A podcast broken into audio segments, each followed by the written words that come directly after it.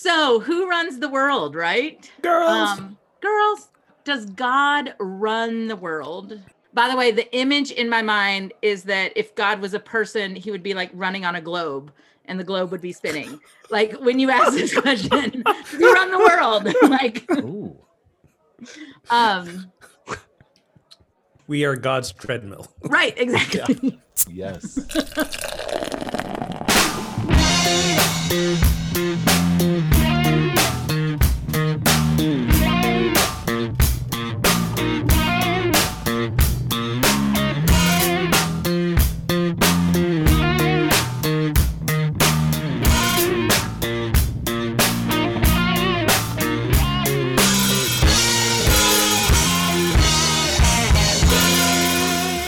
Welcome to episode 185 of Pub Theology Live, a weekly conversation on life and faith over a craft brewed pint, a fine wine, or whatever happens to be in your glass. Catch new episodes weekly as the Reverends Brian Berghoef, Shannon Weston, and Ogun Holder address and engage what's happening through a theological lens and, of course, with a good brew in hand. And that good brew could be in one of our very own Pub Theology Live pint glasses. Simply donate $25 or more to NoKidHungry.org, a national organization that's helping to feed struggling families during this pandemic. And send us a DM with proof of your donation along with your address, and we will ship one of these pint glasses to you for free. That's $25 or more to NoKidHungry.org. And we thank you. This week, we'll be talking about who runs the world Girls! fate versus free will, and what you'd be willing to pay or give up for a COVID vaccine. So, what are we drinking today? Who wants to start? Ogun, you want to start? Uh, favorite winter warmer to uh, help me get through uh, Snowmageddon, East Coast Snowmageddon ish, because it wasn't really quite as much as they said it would be. Snowmageddon ish. Uh, by a flying dog, winter warmer. Nice. Ale brewed with cardamom, vanilla bean, and cocoa. I need to put that on the list. I really do love that one. That's tasty. Sounds amazing. Brian, I'm going to let you go last because yours is the big reveal. Um, and mine is actually really not exciting. Um, we have had a snow snow days. We are in our third snow day, um, and so I am at the bottom of the barrel for the beer. Uh, so um, I am drinking, although technically a craft brew, I still don't consider it. Um, a Sam Adams Cold Snap All right. which actually isn't bad if you haven't had it. Um, it's pretty good. It's my it's usually my winter uh, football beer, but you know, I'm drinking it today. So. Mr. Wet And it's the last- It's the last football week of the season, so I know it's the saddest day of the year. go for it. Yes. So it is February. Woohoo! Survived dry January. I should have had something more exciting, but I'm kind of easing my way back in. So I've just got uh, Sierra Nevada Pale Ale. Nothing fancy, you know, but I got meetings and work Good, after good, this. so good old, good old faithful. I Thought I'd go with a basic, good old faithful Sierra I mean, Nevada. was uh, we were discussing this in the pre-show? Was January really enough time for you to dry out? It was. Listen, it was more than enough 31 days. 31 I was gonna say it's the longest month. You know, I, One I know, man, but but And this post January was kind of like po- two months. post your campaign adventures, uh, the the alcohol ran deep. So I was just Mm. I don't know. I might have needed some more time. Mm. I think a month was was good, and and Okay. it was definitely I recommend it if you've not done it before, and you're a regular drinker. It it just was good for me to to just go for you know four plus weeks uh, without it. Yep, I've done it before. It's a good thing. I've done three months. Is the longest kind of I've intentionally done it. Hey yo, Well, let's not get carried away. pregnancies i went you know nine to ten months and then i was just too tired to drink so then you know so i've got a while but you know Yeah, um all right one month in how does 2021 compare to 2022 now we're not comparing januaries to januaries right because 2020 Right. january was definitely better right. That's right. There was no pandemic last January. Well, technically there was. We just right. didn't know about it yet. Fair enough. We were still blissfully ignorant. we got to we got to stick our head in the sand So I one don't, know month about, in, I don't know about blissfully, but we were definitely ignorant. I feel like January 2021. Um, somebody posted this on Facebook. This was my favorite. Was like January 2021 was like um last time on Jan- on 2020, right? Like Yes. right? Like it was like the preview of what happened in the last year combined into one month. yeah, it was like season two of 2020. Right. the beginning, right? Just the beginning where they show you what happened last time. Man. N- nothing. to- I mean, seriously, has anything different happened for anybody? It is. oh Uh, the difference to me is that there is okay there's two major differences for me and that is um, they both have to do with a hope for the future that i did not have the majority of 2020 right that going into 2021 there is a real vaccine getting in people's arms that is successful trials and good news and blah blah blah blah blah and that makes me very hopeful. Um, and then there's the new administration and the new you know politically there's a little more exhaling. A little more normalcy. right i'm not saying everything's done everything's fixed right. in either one of those cases, right? I'm saying that I have hope.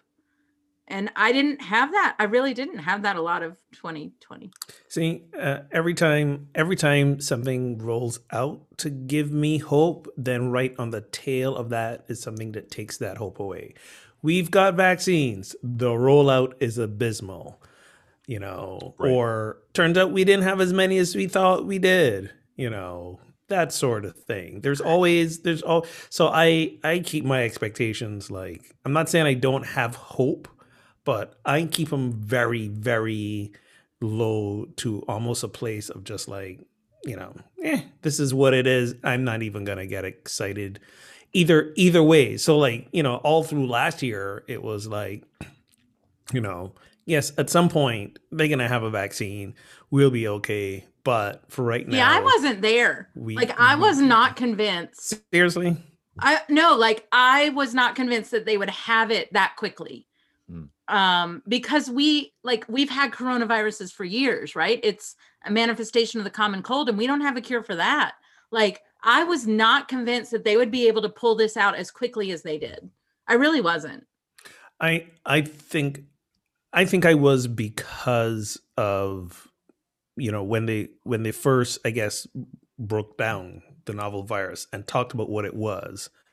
It was very clear from the beginning they could synthesize a vaccine. So it I wasn't worried about that. You know, it was always the whole like because my understanding is like from February, wasn't it like in February they had already, you know, broken this thing down, developed the the Well, didn't, like, the idea for the vaccine and it was just all about testing, right? That was the Yeah. bulk of last year was the time it took to test this um, in a way that made us realize, okay, we can we can give these to masses of people.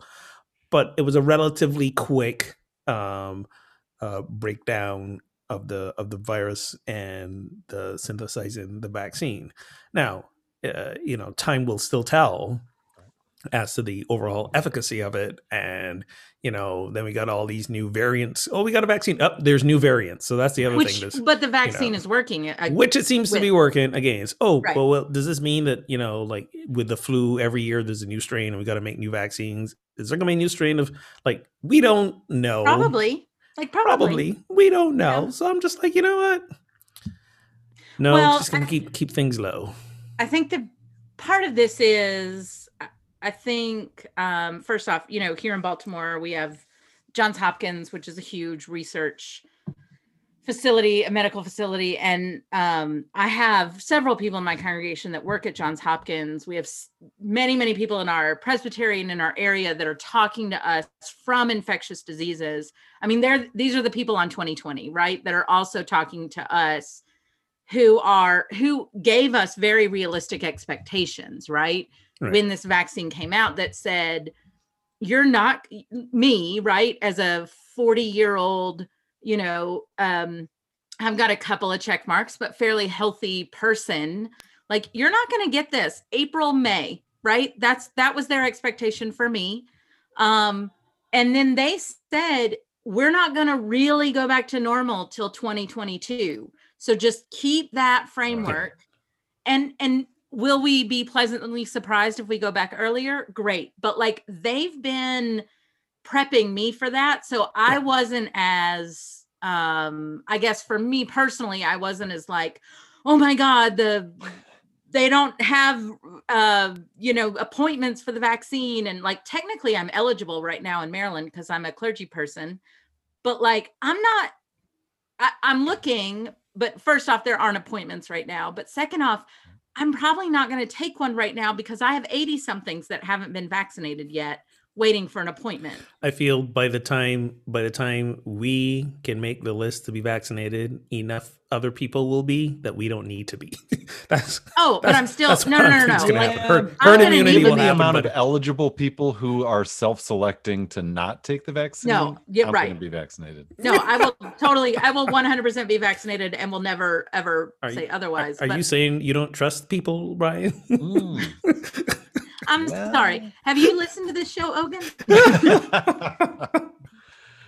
oh man. Well, so so and then the other thing I listen to is the experts that say now the Biden again, the Biden administration isn't going to solve everything, but new No. vaccines have been ordered. There is a federal right of um, initiative. Somebody's taking it seriously for somebody's taking somebody's at least um doing this, which wasn't happening before. So like we're gonna it's gonna get better. Everything's gonna and like I couldn't have said that last year. I didn't I didn't say that last year. yeah, I'd say gonna yeah. better. It's already better because we've had more days. We've had any days without Trump as president. So Uh, We're right. And last by year the had way, no such days. I mean, I personally have people who have had two vaccines that are now entering that point of having enough antibodies who are doctors and nurses and Mm. hospital staff who are just not as terrified to go home to their children and their spouses and their you know and aren't as terrified to do their jobs and i i just don't see that as a bad thing at all right So last year, last year the theme was put the damn mask on already. This year it'll be get the damn vaccine already. mm-hmm. There you go. Exactly.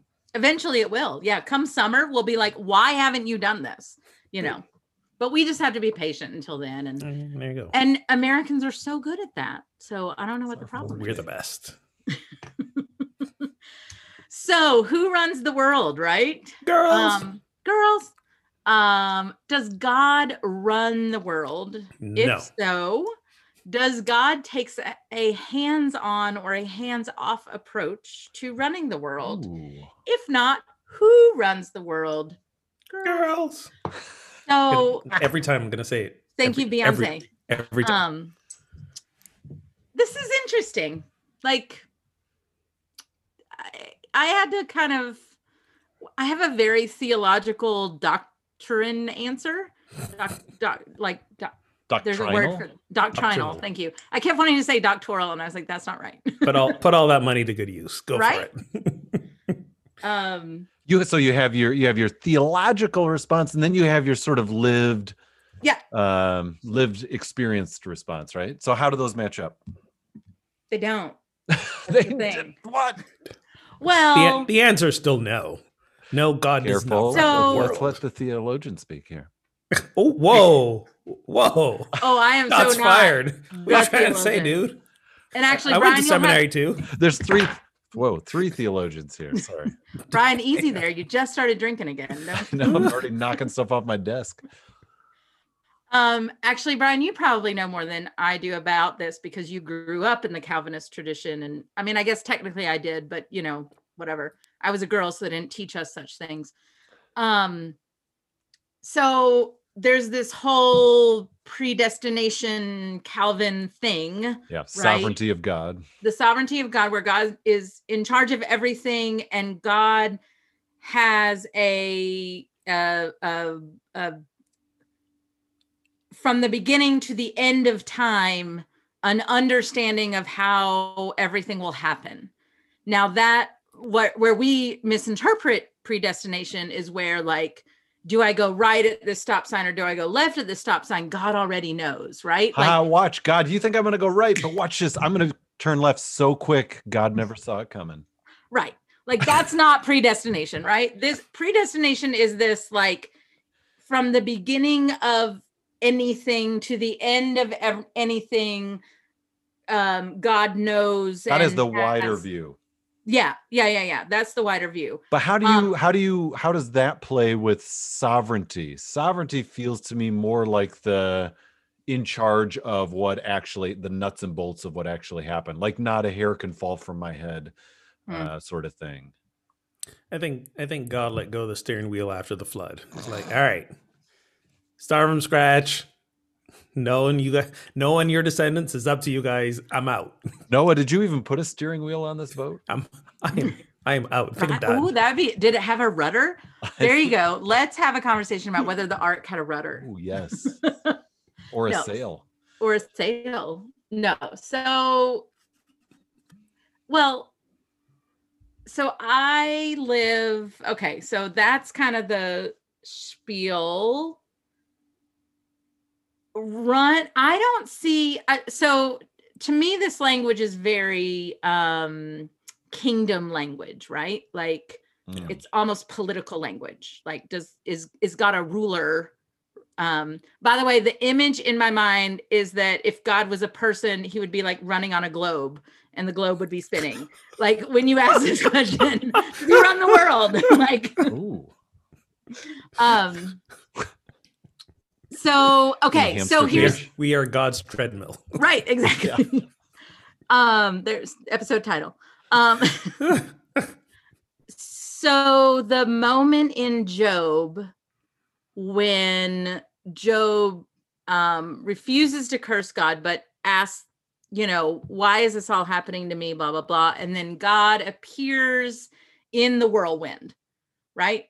And are you are you the one that created the mountains and are you the one that knows when the goat gives birth and are you the one that you know that is more of my experience of how god interacts with um creation right? Is that this is um an understanding of an honoring of respect and that yes i actually do think there is this omnipotent element of God knows every hair that falls from my head. That's weird to me and I don't understand it, but that's also the way I understand God is that it's incomprehensible. So like after the shower when the drain has all that hair in it, it's like thanks God. By the way, the stress of this pandemic, I've been losing quite a bit. So how, how does how does how does that work if the bather is bald? Well, God knew that. God knew that before the baldness. God, God knew that. That was a short counting the hairs on our head, right?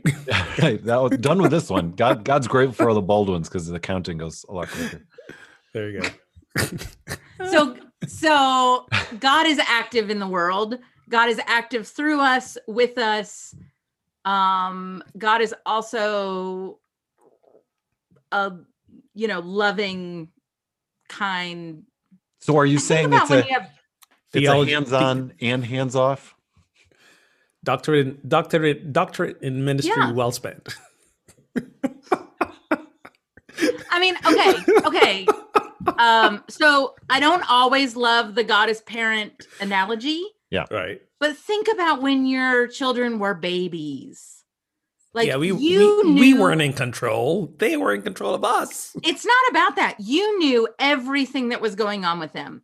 You knew every time know? they were Yes, I knew every moment they were awake, every moment that they were asleep. I knew when they peed, I knew when they poop. I knew when yeah, she, got. But when there's some moments they were crying and you didn't. When there's some moments they were crying and you didn't know why. That's not. But that's not true. but you about. were aware of the crying. But I was aware of the crying, right? right? But but the point I'm trying to make is is that in in moments like that, we technically weren't in charge. We we had best guesses we'd go through the checklist is the baby fed tired hungry and yes we could do something about it but there were times when even when we exhausted the checklist and that kid's still crying we were helpless we were not I'm, in control maybe it's a good analogy about, then Well, I'm not talking about power and control, though. I'm talking about the intimacy. I'm talking Well, I about thought the question was who's running the world. Isn't that about control? Yeah, that's but, what I'm saying, But the like, it could parent go- is running it, right? You're determining when the kid eats. You're determining when the diaper gets changed. You're determining, you know, How I react to the here there. Uh, the kid determines when the diaper gets changed because the kid poops in it. Yeah, but if you're not a nice Honey, parent, Chicken or chicken and egg. say, see, but see, there this are is social workers that would tell you otherwise. but this is the but what I'm saying is, you know, chicken and egg, right? Who's who's in charge? Who's controlling what? Because we're the ones who, um, you know, enact the change. We change a diaper or whatever, but we're the ones who do it as a result of something that happens out of our control. We don't tell the kid when to poop. sure, Kid sure, poops, baby poops. it's So not. we're a perfect responding to a analogy, thing that's but I happened. it's not a perfect analogy, they- but it's they not never awful. are. so mean, I- so my my my approach to this is no god there, there's there's no entity who's running the world. There's no predestination. God's god's not wholly not separate. Uh, i take the like the pan and was it? The pan entheistic Mhm. view.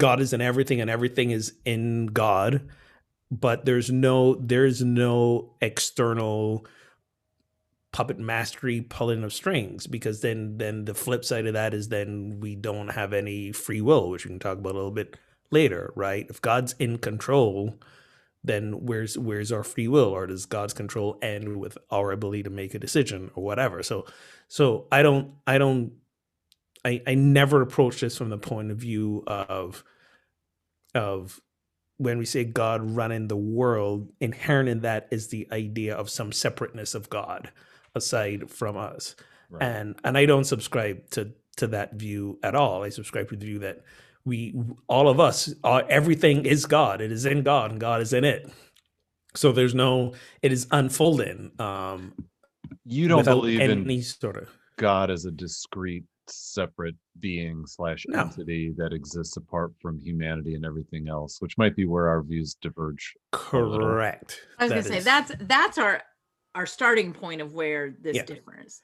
So Yeah. Brian, uh, I mean, do you have a you know our traditions in this setting are are similar in their um doctrine but like do you have a different understanding of this Yeah, I mean, I guess I, I would be reticent to say God actively runs the world. So uh, to answer the question, I'd say God takes a hands-off approach. That God has empowered us to be active participants in creation, and that it's through us. So there's some similarities to what Ogun is saying, and some to you know, I think more where you are, Shannon, in that God God empowers humanity to to actively um, choose to carry out or not carry out the divine wishes for the world uh, and that that's how god chooses to interact so i don't think god's out there causing hurricanes or snowstorms or viruses. Like i think all those are inherent to how the world was created and it's unfolding it's in the in terms of the natural world on its own whereas we're sort of free agent actors within that matrix. Right so i don't believe that god punishes somebody with cancer right? I also believe that cancer is some types of cancer are something that is caused by the way we've what we've done to creation and the way we've run the world you know Right. kind of thing. That doesn't mean that person was responsible for that and therefore are getting you know punished but that's just the way so i don't think god is some puppet master right? Which is a little bit of the way i grew up being told god was you know?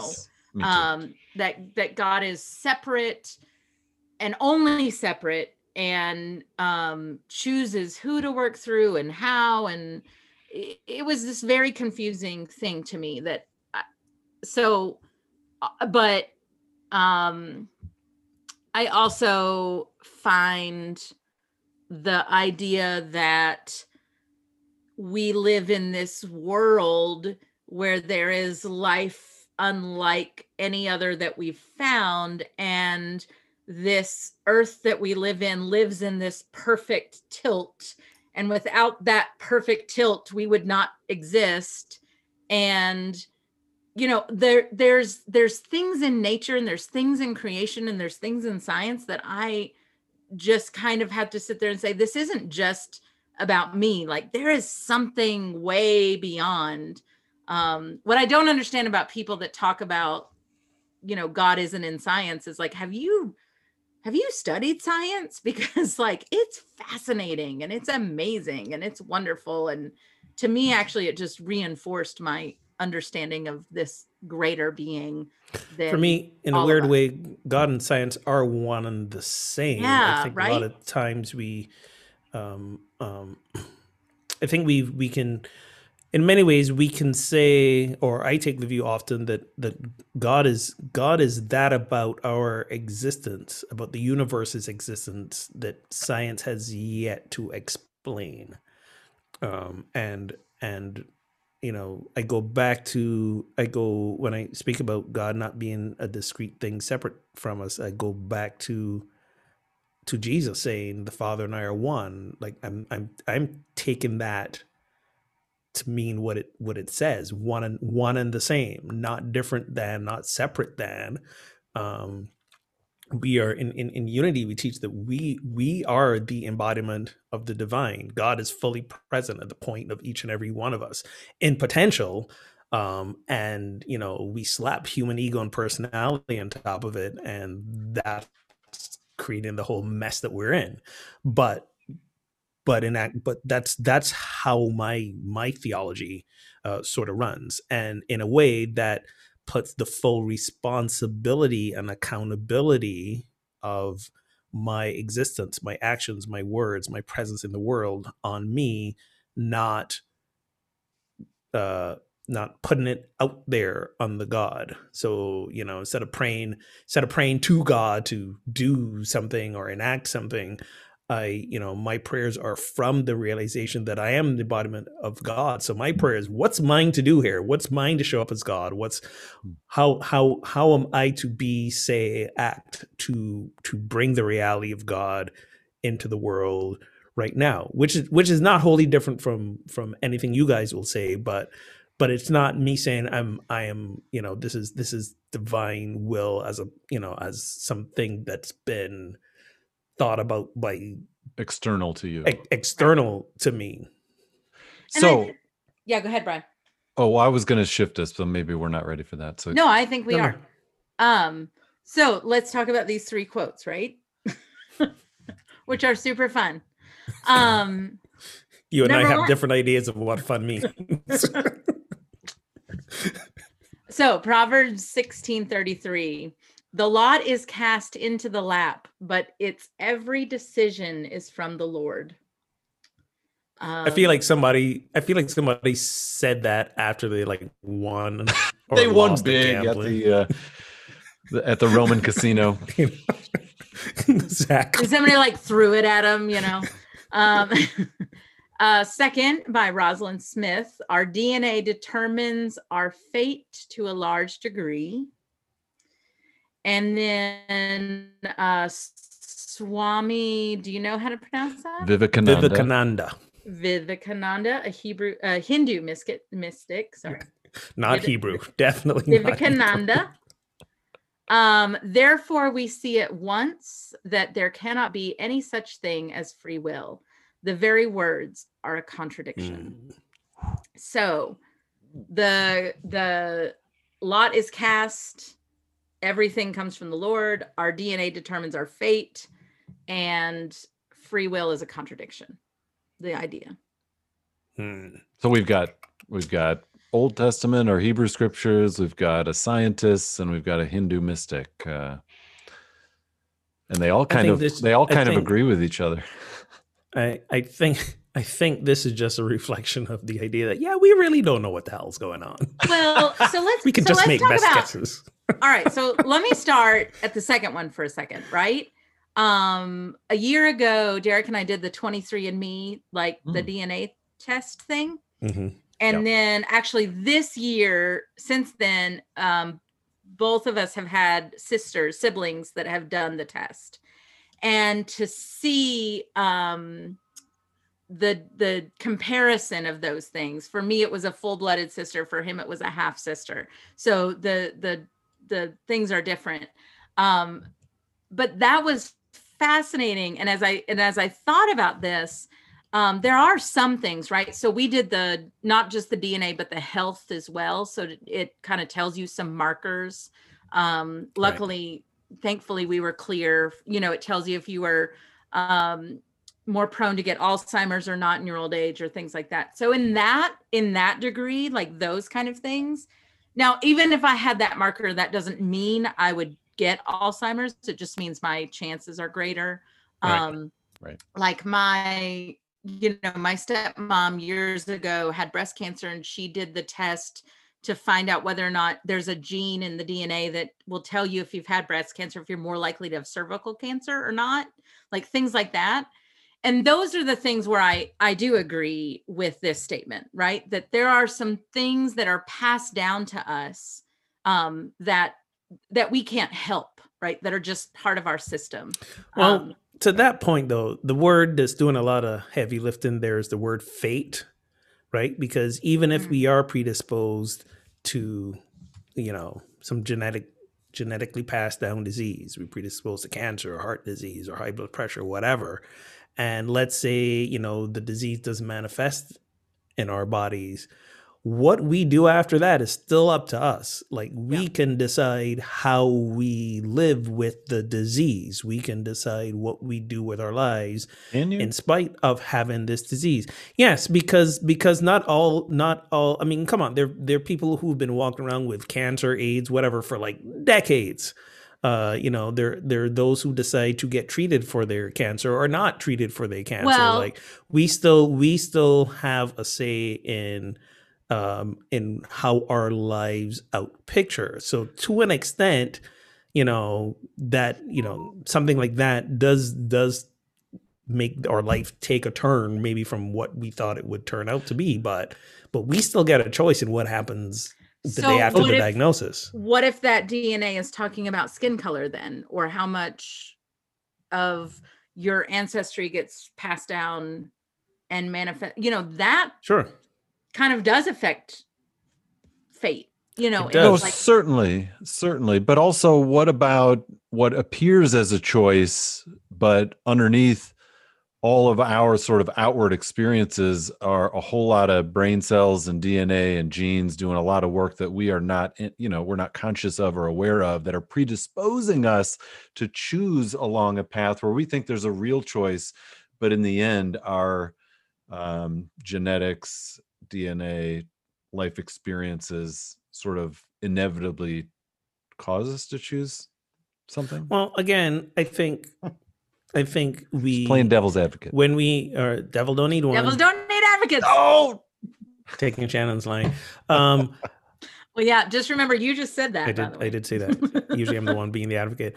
But I think you know to go back to that, to go to that Buddhist practice of mindfulness, right? When we become, as we are mindful to our thoughts, as we are mindful to where our thoughts are coming from, the the the beliefs, the past trauma, the the you know those those uh, developmental um, occurrences uh, when we were kids. Like when we become aware of those and are mindful of those, we we have the ability to choose differently. We have the ability to do the work to unmake those habitual patterns. We always have a choice. Um, I think a lot of it is becoming aware that we have a choice Hmm. um, in the first place, and that we're not just you know victims to the DNA. We're not just succumbing to you know my family has always been this way, therefore I am this way too.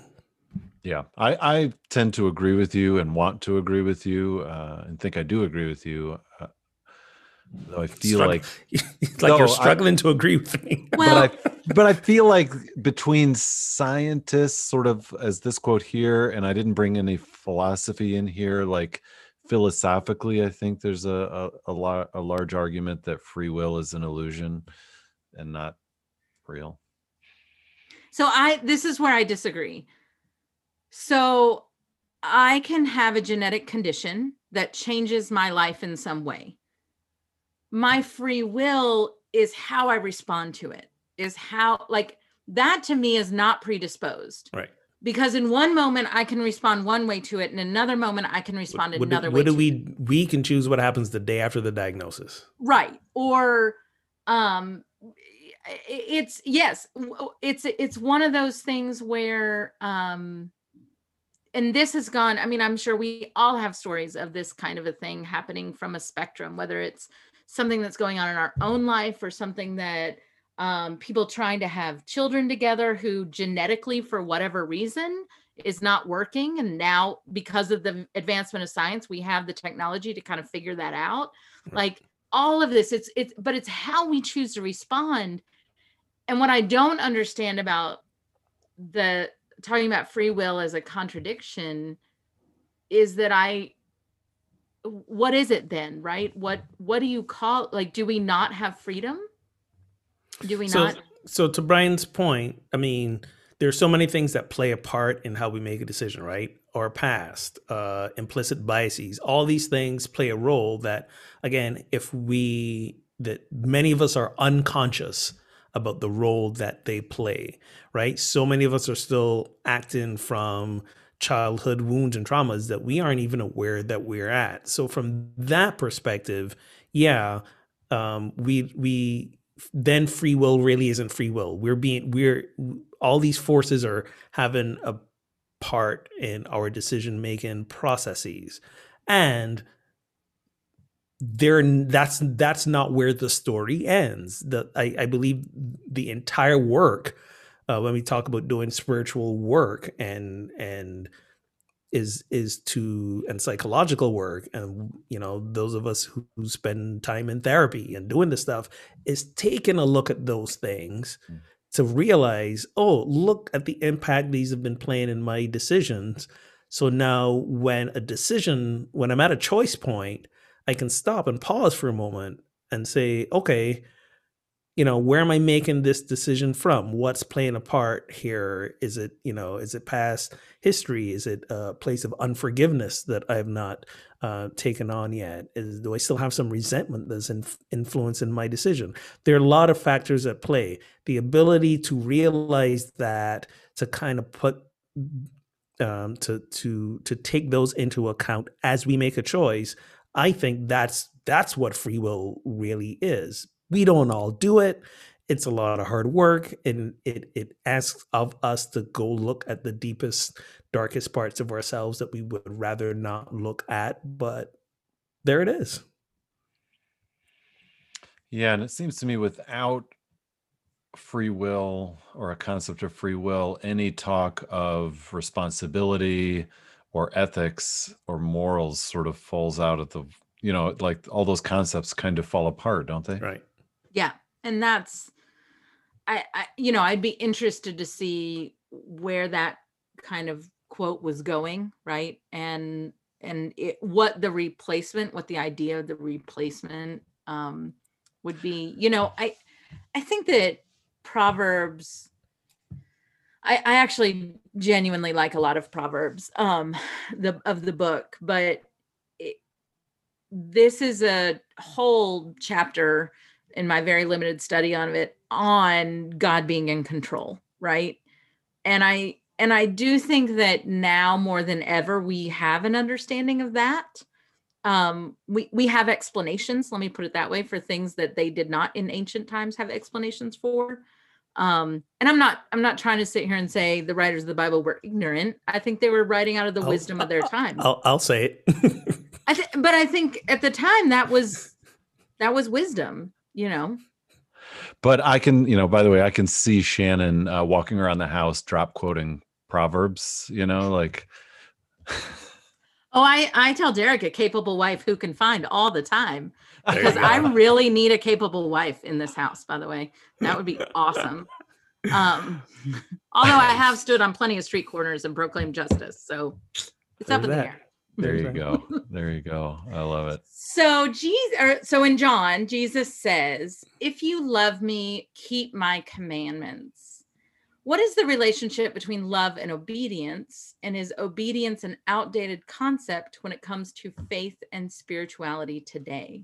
Ooh, I want to hear what you guys think on this. You know, like, don't you just hear that word obedience and cringe a little? Only in marriage vows. Yeah, when it comes to parenting, we want the kids to obey. I, I I, actually I no, I, so I'm not talking about parental. I'm talking about like sort of the You the, you the God about- relationship. you asked about hearing the word. I'm just telling you instances when I hear the word that I don't cringe. Um. Okay. So here's what we. Here's the way that I think we've actually re- replaced the word obedient to make it more palpable today. Is we've we talk about.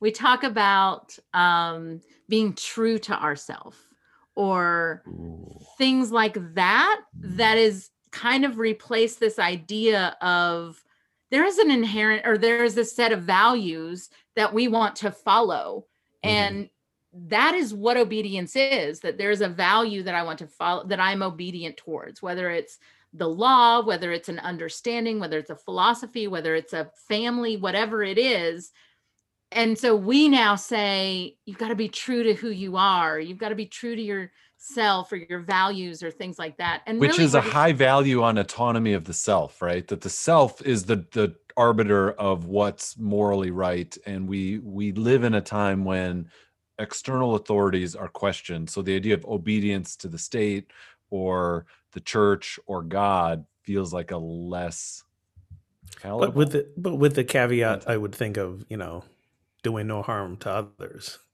When you, when when autonomy Right. itself causes harm to others, then then we got an issue. yeah, yeah which yeah. is which is why I don't have a problem in John 14 because of what's going on around John 14 saying Right. if you love me you'll keep my commands because right before this is the washing of the feet and serve one another and love each other the way that I have loved you and if you love me keep my commands like I, that kind of obedience I have no problem with that. That's Right.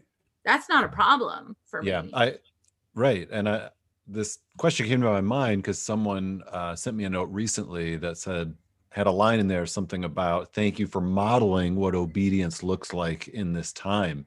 And i just thought oh that's not a it's not a way It's of saying things i hear a lot in progressive christianity. Right. So i just wanted to throw it out there like so i think it's because obedient because okay let's just go back to the marriage thing right? To to love and obey right? That line and that uh, lifts up this hierarchical understanding of a husband is over a wife and that one is to obey the other.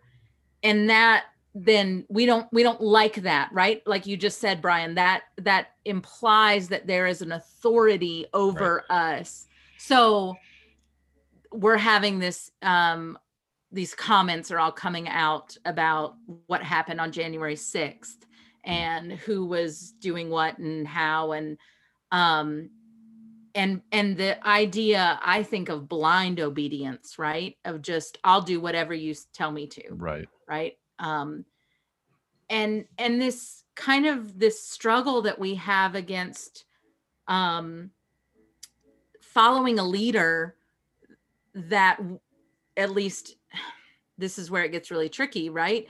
Asks you to not think for yourself asks you to just do what i tell you to do. Right right. And that's that's where we've put this word obedience and that i don't think is true to what it actually is. It that's certainly that's, isn't that's helpful. true that's to what's being implied by jesus in this moment because? I I hear it and think of this sort of naive uncritical stand approach toward whatever however you're using it uh certain like you know don't just think about you know don't worry about it don't think about it just trust and obey. Exactly. And and to and me we have a that- lot of that songs that say that. Right it's a great song but maybe theologically questionable. But it but it makes me cringe a little because it to me it harkens back maybe to experiences of mine in christian circles where there was this sort of naivete of don't think just just follow the rules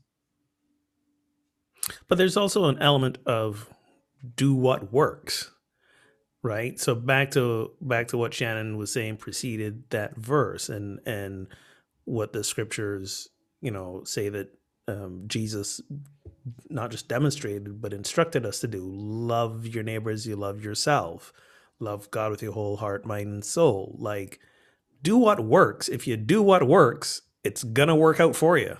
So so there is there is that for me when I when I read that if you love me keep my commandments, that's what comes up for me. It's never going to go wrong if you live from love. It's never going to go wrong if you are generous and be in service to others. Like that's that's pretty much always going to work out for you. So why question that? So that's what comes up for me. So in terms of oh, straightforward, oh, you know, yes, obedience does have that word. Just you know, do do what I say because I tell you, and no, that shouldn't be followed blindly. Right. And when we figure out the things that work, then let's just do it.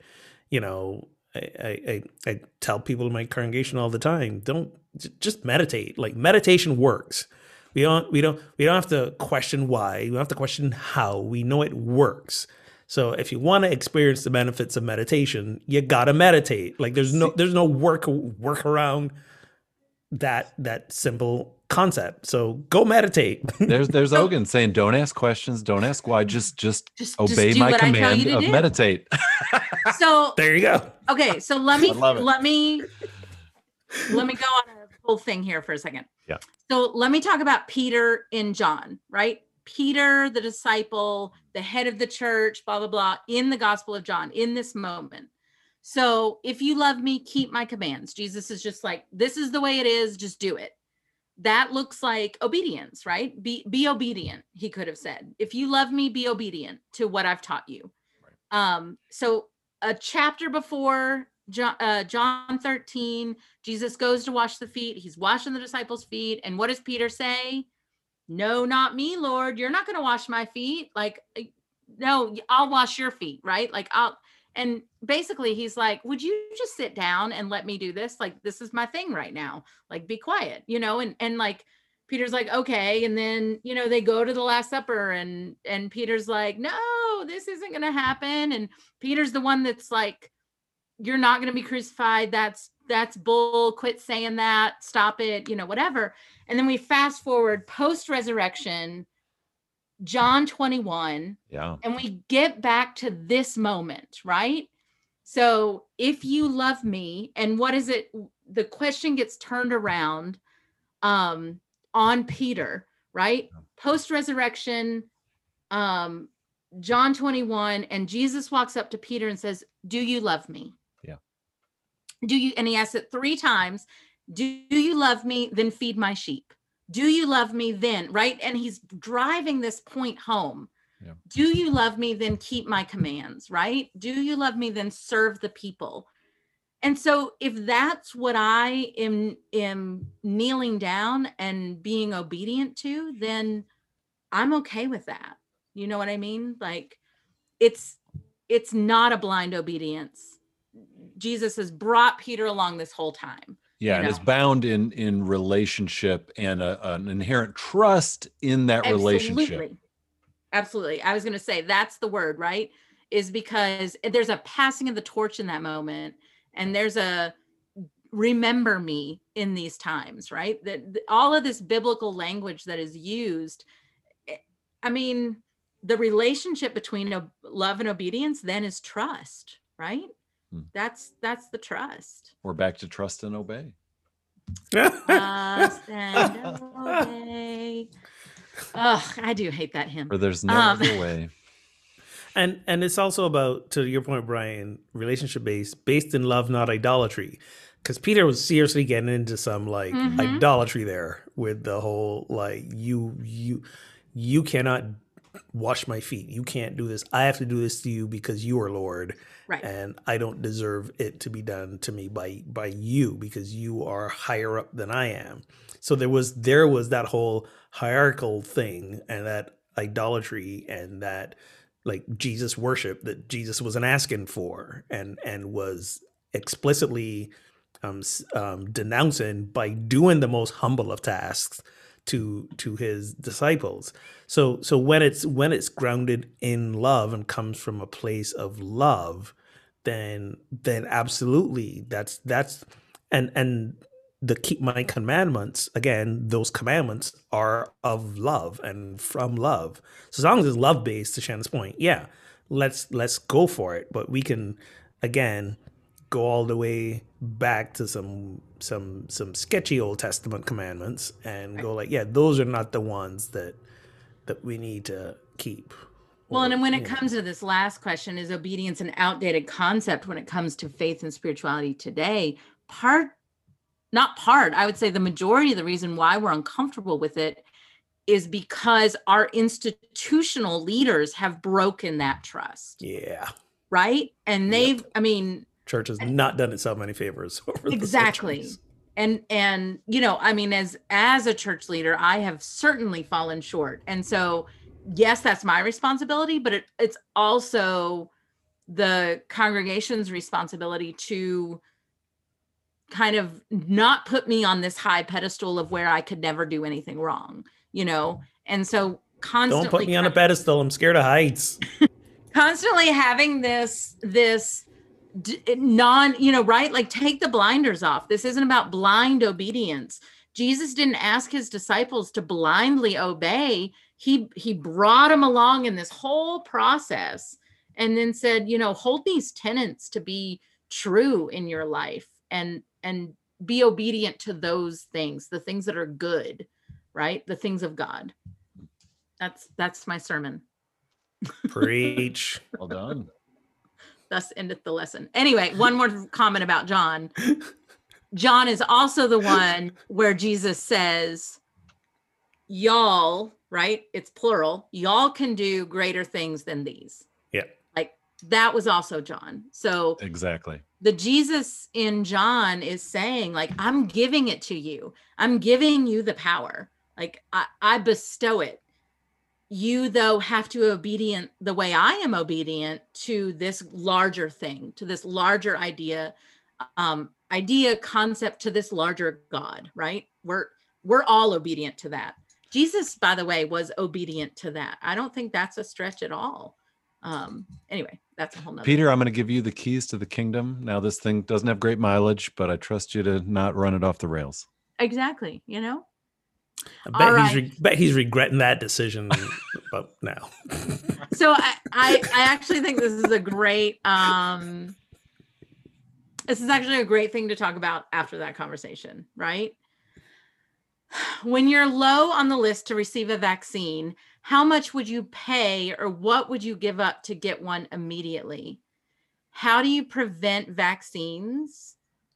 How do we prevent vaccines and whether people have them from becoming Sneetches with stars on their thars sort of scenario. By the way, I totally gave Brian crap for using evoking with- this like obscure Dr. Seuss thing. Yes, Sneetches with stars Listen. upon thars. I think it might be the only analogy he's brought up that actually works. See? It does Might work, be- right? People remember the the Sneetches, the star on and star off machine. At first, it was really cool to have stars. And the people without stars were sort of the left out, the outcasts. And then they became cool. So then they had the star off machine. But the, the point is, like, we are going to have, we already do have people who are Mhm. vaccinated and people who are not. And there's certain a, a level of, of confidence about not getting the virus. I guess my thinking was in terms of public events, church gatherings, things like that, how do we not create levels of acceptability or who's welcome based on whether you've been vaccinated? but see, We wait until people have been vaccinated. Just right. There's wait. that. But, you know, but some will always- choose not to. And do you post Right. a not no vaccines, not welcome sign? So have you wait, wait, have you Sorry, Ogun. gotten any information from your Sorry.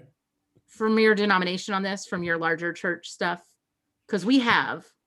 Well, we're very uh, congregational, so the UCC doesn't like to tell anyone what to do. It's Well, we've gotten recommendations, right? yes, And- so oh, and- yes, And there's that. and we're we're we're unity. Nobody tells anybody what to do, and even Right. if they did, we wouldn't do it. So so w- this is a medical it's a medical issue right. so you actually Exactly. we can't technically ask people whether or not they've done this now there's a little bit of of a, of ambiguity about staff people right? Right. because um we also run a school and so we can mandate that they you know do certain like they get vaccinated because of the health of the school. Like it's weird. It's a weird thing. So Mm.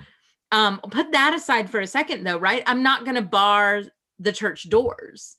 So we've actually we've gotten a, a recommendation that we ask people that it is not mandatory obviously um, but that we ask people to let us know whether or not they've received the vaccine which of course where i am people are clamoring to tell me like when their appointment is and Yeah. what's happening they email me like oh we're getting it on friday and blah blah, blah. so like i i don't really have a problem with that but it that's and so the question is when we get to a 70 of over 70% of the congregation vaccinated that will help us make the decision now it's safe to go back to worship Right. because if somebody walks in we have right we have 70 to 85% of the people covered kind of thing right Yeah. um so now that being said i think at some point we are going to get to uh i i don't know. What let me stop uh, before i say that. I don't want to say that yet. I want to say it but i don't want to say it yet. What do you guys think? Post, Well, I mean- post show. Oh, I cut Ogun off, so I'll let Ogun go. I well no I think I think again this is gonna come down to everyone has to mitigate the risk for themselves right? Because because we know people are gonna get the vaccine we know people are not gonna get the vaccine and I think the best we can do is is again hopefully trust that people will trust the science. So we know even though you get the vaccine like we're still saying uh, uh, wear wear a mask. Like be act, you have the vaccine but kind of act as if you haven't had the vaccine for a whole variety of, of reasons like we still because we're so young into this coronavirus and the vaccination of the coronavirus we don't know if we're like we're we're you know like other vaccines vaccinated for life. I got a polio vaccine. I ain't never going to catch polio. I don't know if that's the case with coronavirus. We don't know. So i think the best we can do is simply say in church context to our parishioners there's especially in the early stages of coming back together folks we know some of us are going to have the vaccine some of us are not. If you love your brothers and sisters and you know you haven't gotten the vaccine please put a mask on right? To protect yourself and other potentially vulnerable people who've not yet had this vaccine. I don't think until we get to a place where we can say nationally, like there's enough people vaccinated that we kind of either reach that herd immunity or the coronavirus has kind of been like just basically stamped out, that we can say, all right, everybody mask off, let's party. But again, we still gotta we still gotta trust people, and there will always be people who are not going to love their brothers themselves and we gonna we gonna be running that risk. So I, I I don't know that there's a there's a win here. There's a we can do the best that we can do. So, how worried are either of you about the percentages of people choosing not to be vaccinated because of anti science thinking, misinformation, whatever, being high enough that we never, as a society, as a country, get to that 70 plus percent threshold that we really need to to sort of be over the hump and, you know, trust that we can sort of, as a society, go back to. I I'm I'm not too Normal. worried about it because I think either. as time goes on and people see the the effectiveness of the vaccine and that you know in fingers crossed in terms of like side effects and the downsides of getting the vaccine pale in comparison. So already as you know as as people are getting shots in the arm right now we're and and they've really people have gone back to kind of hopefully doing a better job of sheltering since the like the holiday surge Mhm. like we're seeing cases drop in. The deaths haven't dropped yet because they're still catching up from the holiday surge, but we're seeing cases falling. And those cases will continue to fall as more and more people get vaccinated. And I think as more and more people get vaccinated, cases continue to fall. And those people who get vaccinated don't like grow a third arm or like keel over dead and all the other crazy stuff that people say are going to happen as a result of getting the vaccine that yes more and more people will be like okay this this this works. This is okay. Uh, i'm you know my cousin and my brother and my sister and my aunt and my uncle got the vaccine and they're okay and they can go out and enjoy life like they used to. Okay i feel it's gonna be okay for me to get it too. So so i think initially there's gonna be still a lot of wait and see but i think eventually that will that will catch up and most people will will get it i'm not i'm not worried there will always be that that you know that niche who So- anti-vaxxer niche who were like I, no, not I actually think that there's a small percentage of the population who are anti-vaxxers. Like, I, I think that it's Yeah. a very loud voice yep who are a very small group of people. But don't you think it's grown uh, under the sort of anti-science Here's the thing: I think that there are a lot seen of out of people the Republican Party? talking about it, but that then when it came turn their turn to get the vaccine, they got it. i'll use my mother as an example who Okay. you know good. bless her heart you know she was all up in a lot of the conspiracies around covid you know Right. like like you know it was created by the chinese to dominate the world's economy and i'm like mom they already dominate the world's economy they didn't need a they didn't need a, a virus you know and she's got she's like got all the reasons why taking this vaccine is a bad idea and she's got all the conspiracies and she's running with these. So she's telling me all a few weeks ago she's telling me all these things like just going on and on and on. And i say to her well i hope that when you have the opportunity you take it because i like to be i like you to be around for a lot longer she goes oh of course i'll be the first in line to take it right, Right. after all of that Right. you know Right. mess she's like of Right. course i'm taking it and i think when it comes down to it that's gonna be the majority of people we're gonna have So- our doubts we're gonna we're gonna I hope you're right. we can we're gonna dig into all all the reasons So I just Googled it. yeah go ahead I just googled it. This is from January 14th of of um last year. This is just about anti-vaxxers in general, not about the COVID virus, right? So the 11%, 11% of people think vaccinations cause more harm than they prevent. So I I don't know, but I'll take those odds, right? Yeah. So that's 89% of people getting vaccinated. And that was before the whole world shut down from a virus. And i So- think there's gonna be enough pressure from family members to other family members that are gonna be like you know what So so let me don't you don't this. sh- don't show up to the family gathering if you don't get vaccinated just don't Um. Oh, you think so? so- yeah, that's what's happening- absolutely So what's it's okay at family, but not family- at church to say that. What's happening in my family is if you want to see your grandchildren, you'll get the vaccine. That's what's happening in my family. Ooh, Yeah. I'm, can I borrow that? I, may Yeah. not go well in my family. Well, but but it's your children. You have the Right. right to whether or not they see their grandparents. If you want to see your grandkids, this is what Yeah. has to happen. Peer so pressure for good. hypothetically, hypothetically, let's say 50% of society decided not to get vaccinated, which held us in this current limbo of living in a pandemic for 24 months longer than needed. How would you feel about those people? So, and this is where I think this is why I think this won't happen as well, right? I troublemaker no, but this is where so this is where Brian, your comparison, like I don't want anybody to wear scarlet letters, right? I don't want anybody to have stars on their chest. I don't want any Yeah, that's like where I'm trying to get, right? Like if people actively held back our society out of their But- ignorance, But Like- the things I just named were labeled on people for something that wasn't wrong, for something that actively wasn't wrong, right? The pink triangle, the all of those symbols. What I actually think this is where peer pressure is a good thing. Yeah. Or where, you know, parents um or where i i as a daughter can look at the next generation and say this is the deal. Like Yeah. we're keeping everybody safe and I will not be responsible for you getting sick. So if you want to see your kids, this is what has to happen. I, I think I think that yes, there are many things in this society that divide us down that 50-50 split.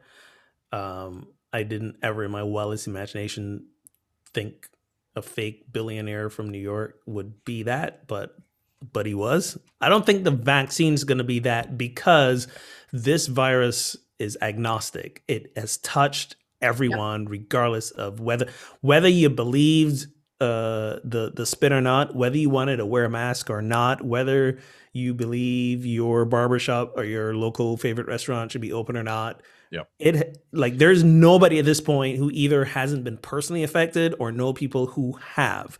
So right. So I think we're gonna get to that point where people realize that yes, in order for us to continue living as normal, even if it's normally divided, Right. we're gonna all have to do this this one thing. So here's what we can't do in church, right? We or what I won't do.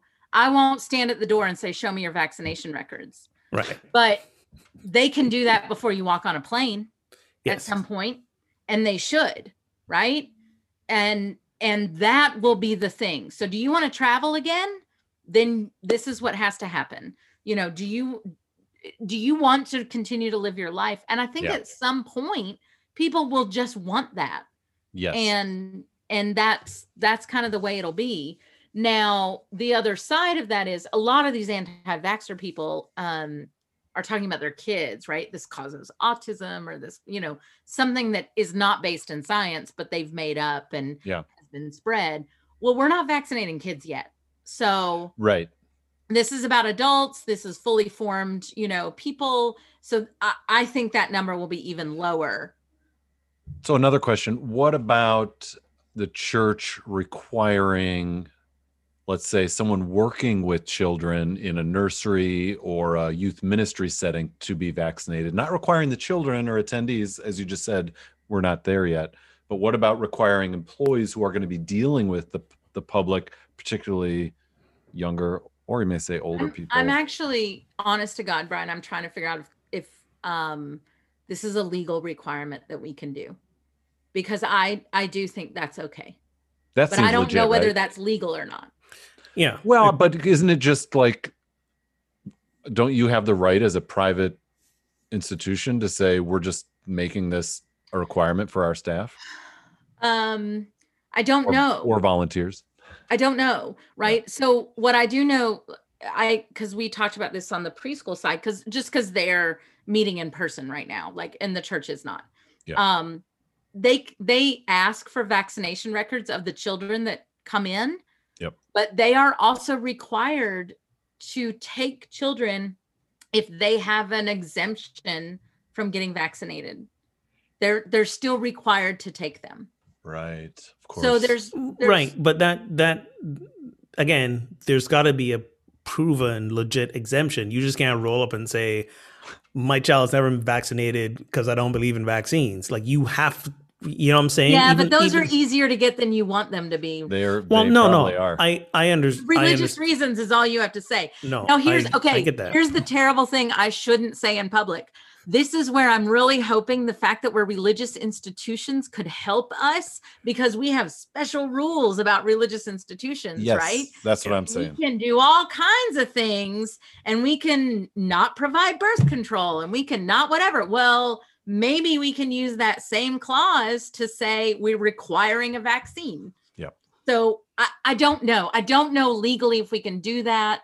We're looking into it. So, but ethically, do I think that's the responsible thing for us to do? Of course. Yes, it is. Yeah. Yeah. So Ogun, while you were gone, I was asking about Yes, uh, people volunteering, like in a nursery setting, or working volunteers working with yeah with you know on behalf of the church in any setting. Is is it No, I- legit I- to I heard require that. them to be vaccinated? I, I, I heard that and and I I agree yes because again let's come back to the to the question of are are we there in service to love one another right and and and how does that look and you know in my personal perspective putting another person at risk is not demonstrating love Right. so if I'm gonna be in a place that is uh, set up and created to be a, a, a place of love and service, right? I'm gonna do all I can and require the people who work for me to to be in a place where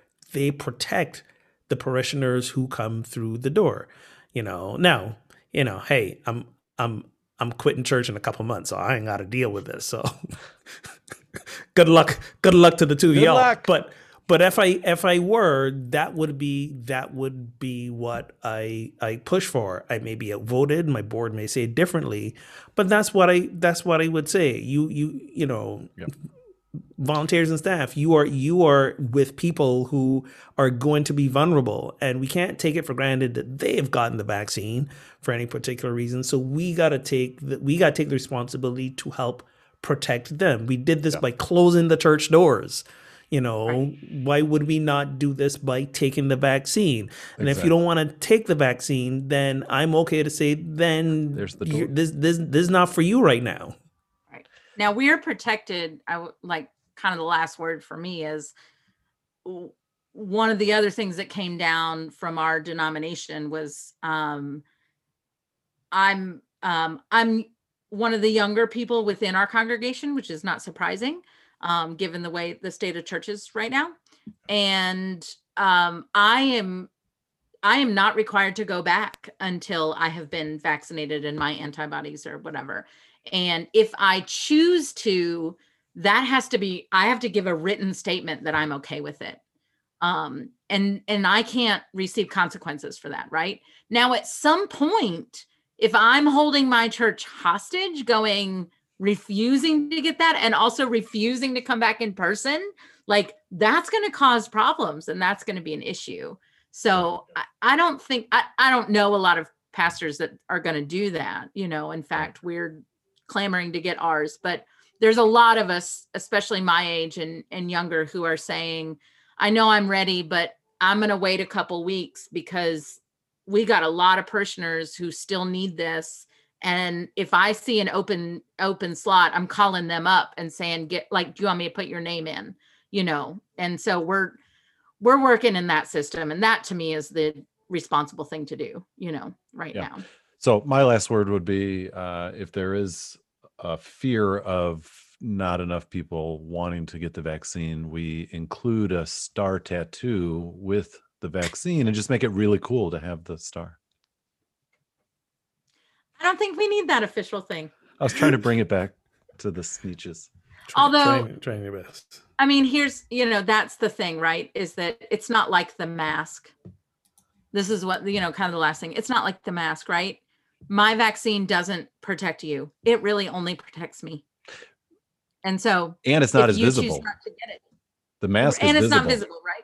The mask is visible, but like, I'm I'm happy to get my vaccine but like it doesn't i mean it doesn't even 100% protect me but it majority protects me but like it only protects me so you know we got to keep that in mind too for other for people that choose not to get it but yeah. i still don't know that i could live with myself if we open this, back up and people the, got it you know this directly addresses our american mindset of me over we if if we if we were a culture that valued we over me, we wouldn't be having this discussion right now. So, you know, un, un, until that shifts, and I don't know that it ever will in our lifetimes. Fingers crossed, all the prayers. But you know, you know, we yeah, we we we gotta come up with these inane rules be, because that's that's the mindset. Yep. And even in churches, you think churches will be a place that values we over me, and it kind of theoretically does, and you know, sometimes not so much, as we've all f- discovered in our years being being pastors, right? Right. Right.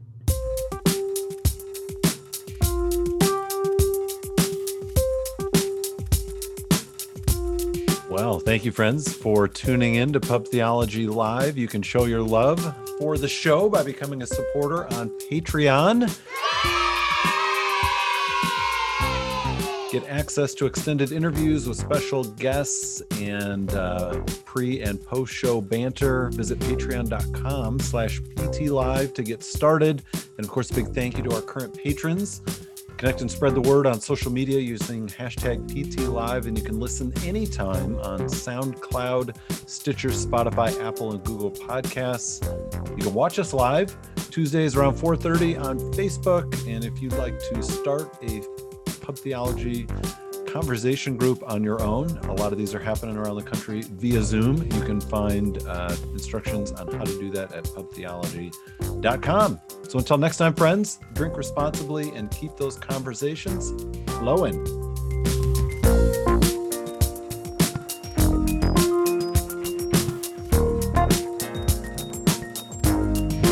How's the weather out there? Do you guys have a lot of snow? We have about a foot. That's a lot. Yeah. I mean, we Like- talked. What did we talk last week? And you were you were drinking Oh, it was like an accumulation, an and you had like 0.2 of a of an inch. No, I know. I was like, damn it, I should have drank my accumulation this week, but I would have Right, drank it all by now because I've been going through the beer. There you go. I'm about to. By the Oh way, my I got a. fr- I was staring at a fridge full of beer all January and still did not have one. But hmm. now, I think There I'm just doing this for bragging rights. I swear to God, I don't understand. look, it was good for me to do. It, honestly, like I could. I don't think I've gone that long of a stretch without alcohol. Like I can't even remember the last time. So that it was due. Well, I mean, I was proving something to me is what I was trying to do. like I said, bragging rights. My Fair, fine. I gotta go do dinner because I got a seven. Yeah, I got to get dinner Yeah, too. I I got a gotta seven o'clock as well. But great to catch up with you all. yay. Bye everybody. I'll see you next week. We'll see you.